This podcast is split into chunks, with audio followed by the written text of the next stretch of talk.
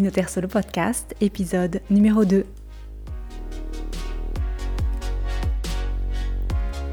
Prosecar.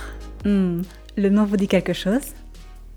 Si vous n'en avez jamais entendu parler, pas de panique. La production de ce vin est encore exclusive. Mais je suis certaine que le nom vous rappelle quelque chose.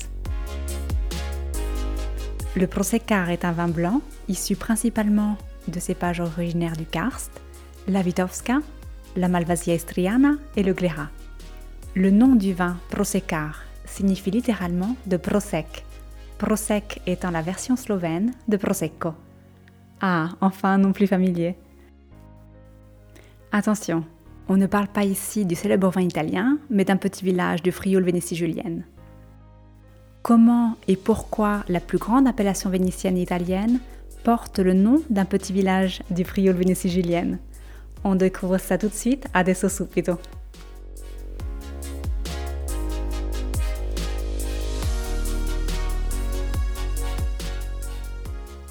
Benvenuti, soyez les bienvenus à l'écoute de l'unique podcast sur le vin qui vous aide à choisir et comprendre la vostra prossima bottiglia italiana. Je suis Audreyne et oggi sono il vostro sommelier.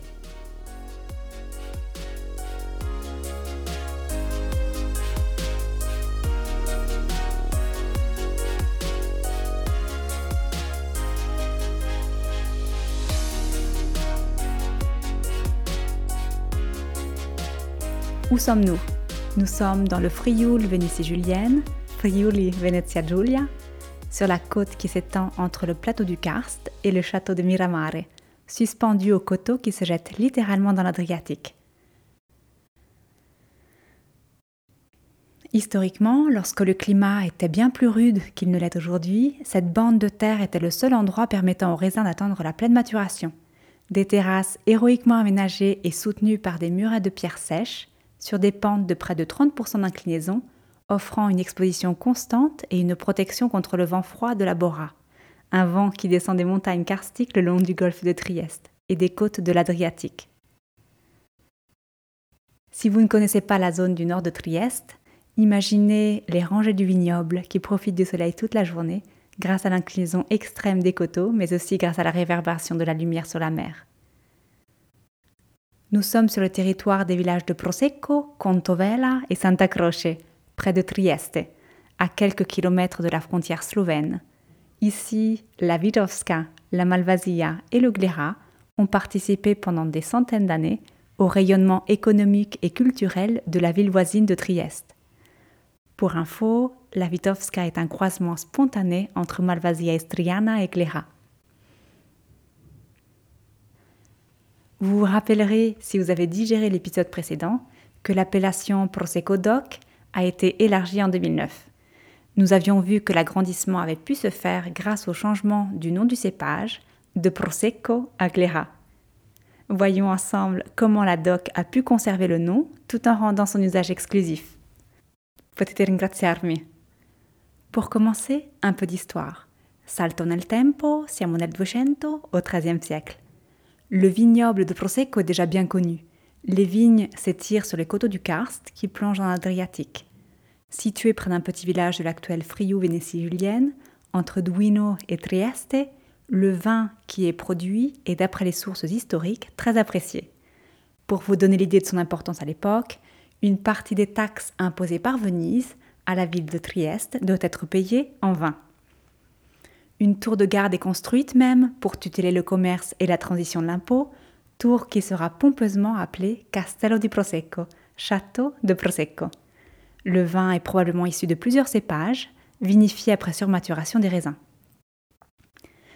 L'usage du toponyme Prosecco qui désigne le vignoble et le village glisse progressivement au vin et au cépage et résiste aux différentes influences linguistiques que subit la région. On est au carrefour de plusieurs pays, Aujourd'hui encore, le slovène est une des langues officielles de la région. Quand Trieste passe aux mains autrichiennes au XIVe siècle, le vin suscite toujours un intérêt commercial certain. Le nom de Prosecco, encore usité pour désigner le vignoble et le vin, est simplement slovénisé. Donc sur les actes, ça donne Prosec avec un K et Prosecar pour le vin, littéralement de Prosec. Au XVIe siècle, le succès du vin ne décline pas et devient même une véritable AOC avant l'heure. L'évêque de Trieste, Pietro Bonomo, diplomate, conseiller de la cour et évêque à partir de 1502, qui justement possède d'importants vignobles près du château, comprend déjà l'importance de protéger l'identité de son vin et profite de sa position pour délimiter la zone de production pouvant porter le nom Prosecco. La production s'étendait sur une zone comprise entre le village de Prosecco et le petit port de Santa Croce, sur les terrasses face à la mer. Bonomo ne s'arrête pas là. Rapide contexte, on est à cheval entre le 15e et le 16e siècle, on est au début de l'imprimerie. Les grands textes antiques sont les premiers à être diffusés massivement, pour l'époque bien entendu, notamment le Naturalis Historia de Pline l'Ancien. Pline l'Ancien, c'est le premier siècle après Jésus-Christ. Le Naturalis Historia est un ouvrage encyclopédique en 37 livres sur les sciences naturelles, dont la première édition imprimée est réalisée à Venise par les frères Giovanni et Vindelino da Spira en 1469. Bonomo est bien sûr un homme de lettres, il a étudié le Naturalis Historia et un passage en particulier du livre 3 dédié à la géographie retient son attention. C'est la description d'un vignoble, celui du Castrum Puccinum, près de la source du fleuve Timavo, sur les rives de la mer Adriatique. On est près de l'actuelle commune de Duino. Si vous regardez sur une carte, on se rend vite compte qu'on n'est pas tout à fait près du village de Prosecco. Pline parle du vignoble, mais aussi du vin qu'on y produit et qui porte le nom du château, le Puccinum. C'est un vin à la production limitée, mais très apprécié par Livy, la seconde épouse d'Auguste, qui le fait venir du nord de l'Italie jusqu'à Rome et qui en consomme, selon Pline, tous les jours. La longévité de Livy sera légendairement attribuée aux vertus médicinales de ce vin Puccinum.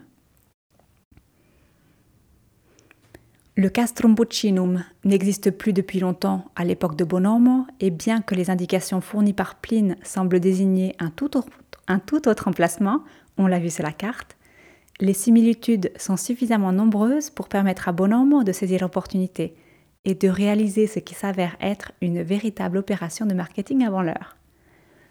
Bonomo fait circuler la nouvelle que le château de Prosecco, vous vous rappelez la tour construite pour protéger le vignoble, n'est autre que le Castrum Puccinum décrit par Pline. Peu importe que le château ait été construit au XIIIe siècle, sur un malentendu, ça peut toujours marcher. Le vin des vignobles de Prosecco est donc Selon Bonomo, l'héritier direct du vin Puccinum, l'élixir de longue vie tant apprécié par Livien.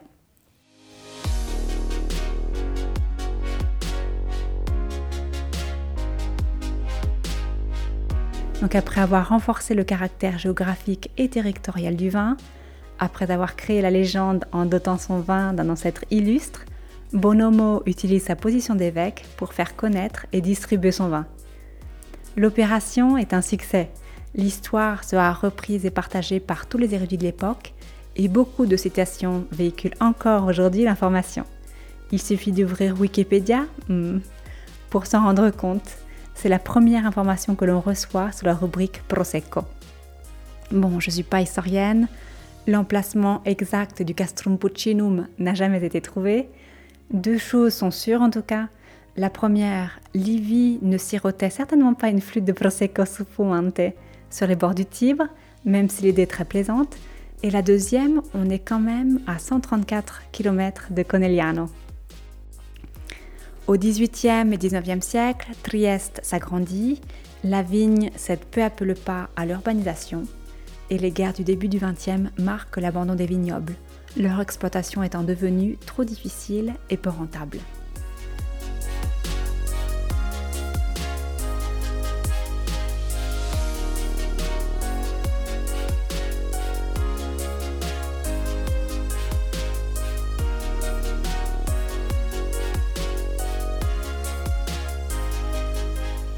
Mais comment le nom arrive sur les collines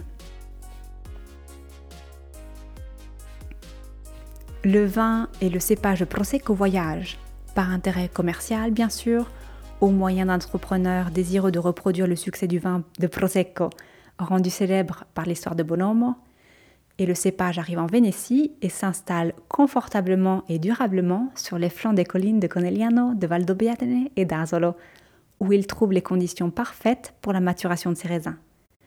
Il n'est pas le seul d'ailleurs, mais c'est celui qui sera choisi pour développer le vin monocépage méthode Charma que l'on connaît aujourd'hui et qui est un des vins italiens les plus consommés. Une petite parenthèse, le Prosecco n'est pas un cas isolé. Les cépages ont toujours voyagé, l'homme étant un excellent Sherpa et le commerce un excellent moteur. La diffusion des cépages sur le globe est principalement due à la volonté de recréer ailleurs le succès de vins qui fonctionnent.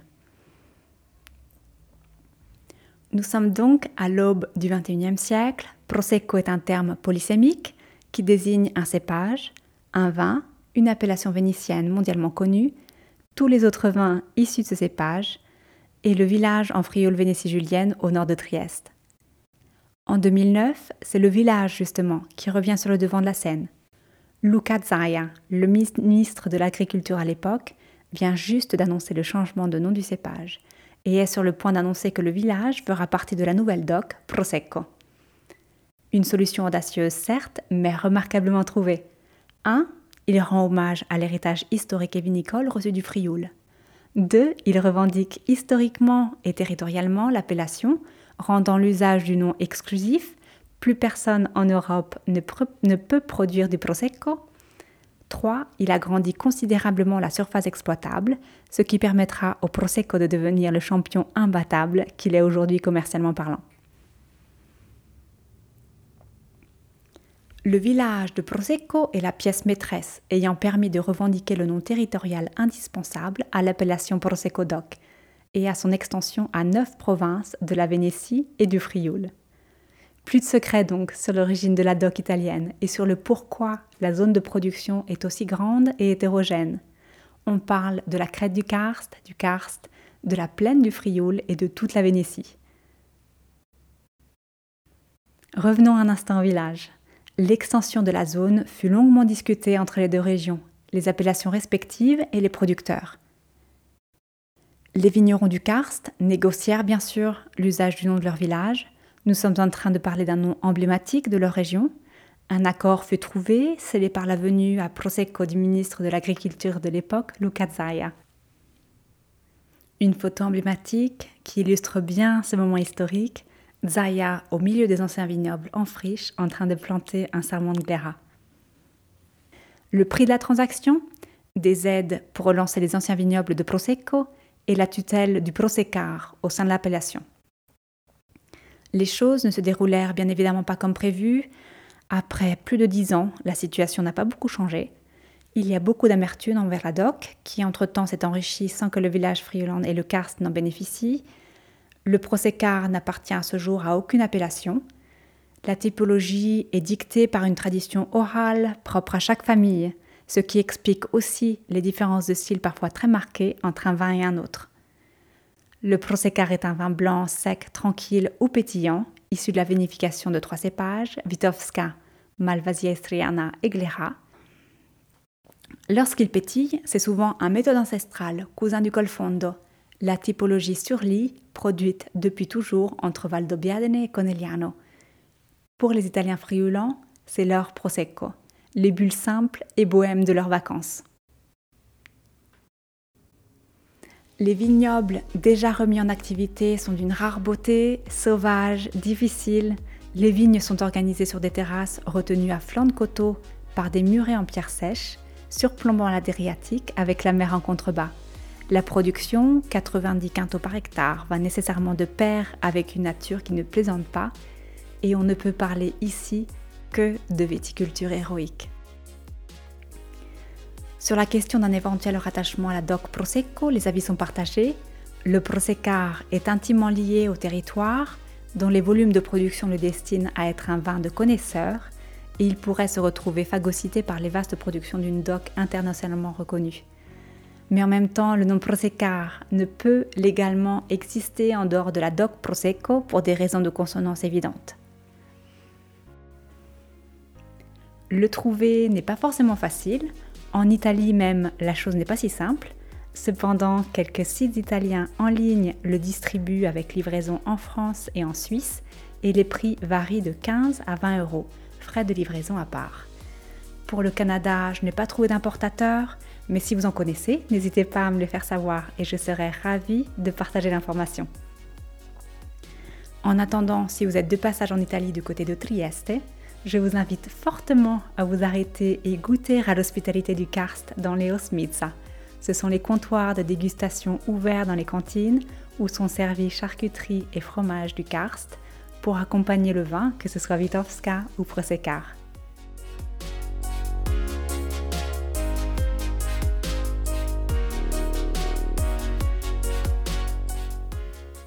Colfondo, Colfondo. Je l'ai nommé à plusieurs reprises. Vous demandez ce que c'est? Encore une autre facette du Prosecco que vous ne connaissez peut-être pas. Un peu de patience et Vino Terzo vous explique tout.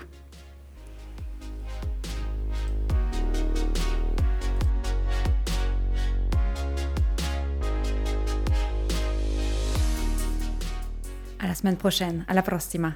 Si vous avez apprécié et que vous souhaitez en savoir plus, vous trouverez toutes les bouteilles, les régions, les producteurs et les appellations qui ont inspiré ce podcast sur vinoterso.com, v i n o t e le site d'information de formation dédié 100% au vin italien.